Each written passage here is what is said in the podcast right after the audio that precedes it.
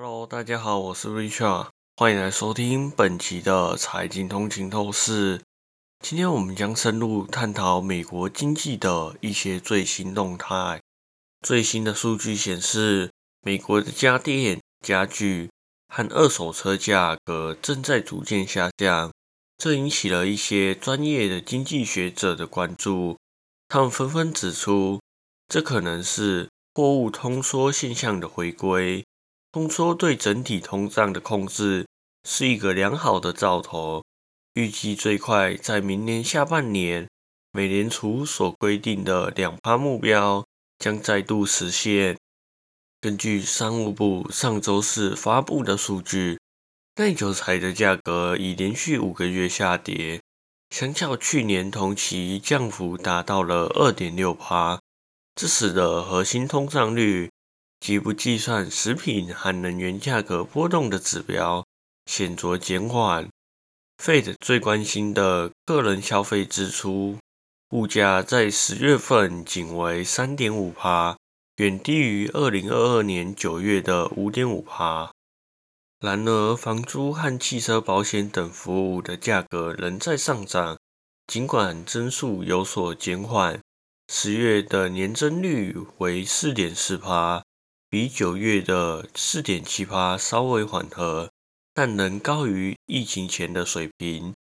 通缩在整体经济中并不常见，通常被视为需求不振或经济衰退的先兆。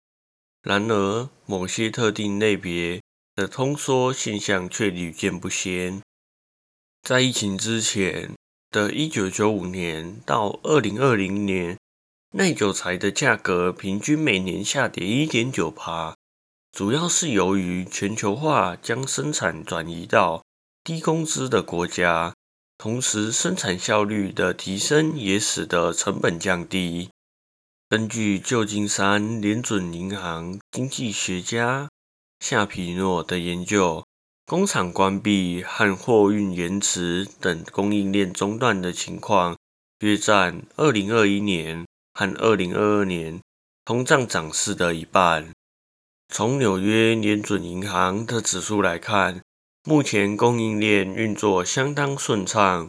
然而，由于 Fed 升息，需求面受到了压制。消费者在十月调整通胀之前的支出仅增长零点二%，是由五月以来最缓的增速。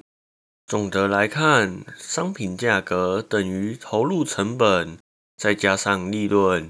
一方面，商品价格上升反映了包括工资和能源在内的投入成本上升；另一方面，有限的供应加上强劲的需求，也为业者扩大利润提供了机会。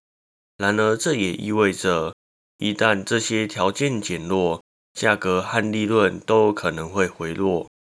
瑞银的经济学家迪梅斯特指出，如果你认为供应问题推高了价格，那么只要供应问题得到了解决，价格应该会回到正常的均衡点。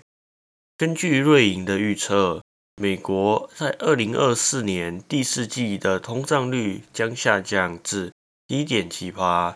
同时，他们也预测明年将可能出现经济衰退。感谢大家收听本期的财经通勤透视。如果您喜欢我们的节目，请不要忘记在您喜欢的 Podcast 平台订阅财经通勤透视。您也可以追踪我们的 IG、Facebook，或者是订阅我们的 YouTube 频道。那我们这一期就到这里了，我们下一期再见，拜拜。